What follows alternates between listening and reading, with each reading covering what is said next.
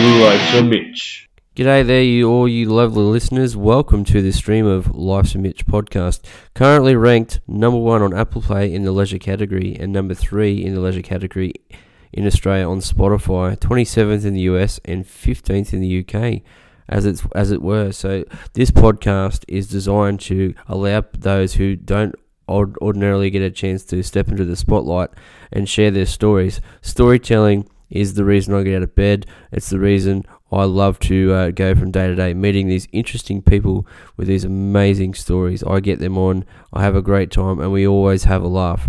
I've had guests from Australia, South Africa, Zanzibar, England, the US, New Zealand, many, many places. So ultimately, the one common thread they all have is that they are amazing stories. Like Barake in episode 14, she was forced into an arranged marriage at the age of 16 from Zanzibar, then forced to move to England with her husband, forced to uh, raise children, and then for over 10 years was treated like absolute garbage.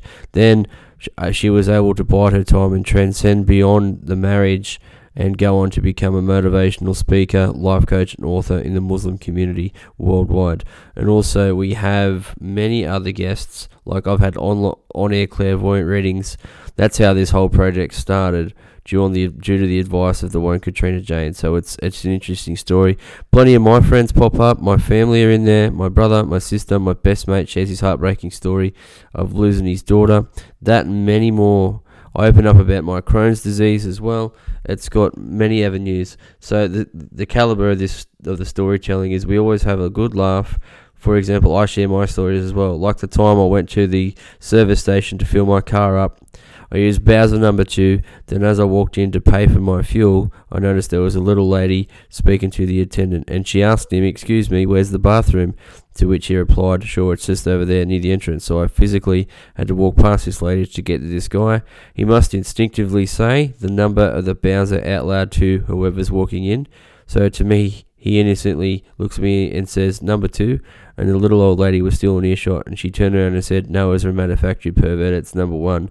So that's pretty much the, the content of this show. It's funny. It's, it's, it's always unscripted. It's just a general laid back discussion. And uh, at the end of every episode, we have the famous having a bitchy with Mitchy, where we just have a good old wine, whinge, sook about whatever's ailing us, whatever grinds our gears, and we get stuff off our chest. So, anyways, I hope you guys uh, enjoy the show. Number one ranked in Australia on Apple Play, and number three on Spotify.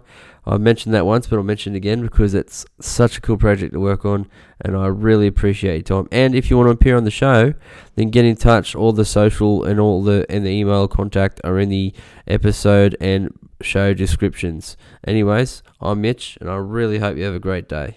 Oh, I forgot to mention about the time I got to meet Zach Braff and Donald Faison from Scrubs. So I went on the, t- the so this started by wearing a onesie on the TV game show in Australia called Mastermind.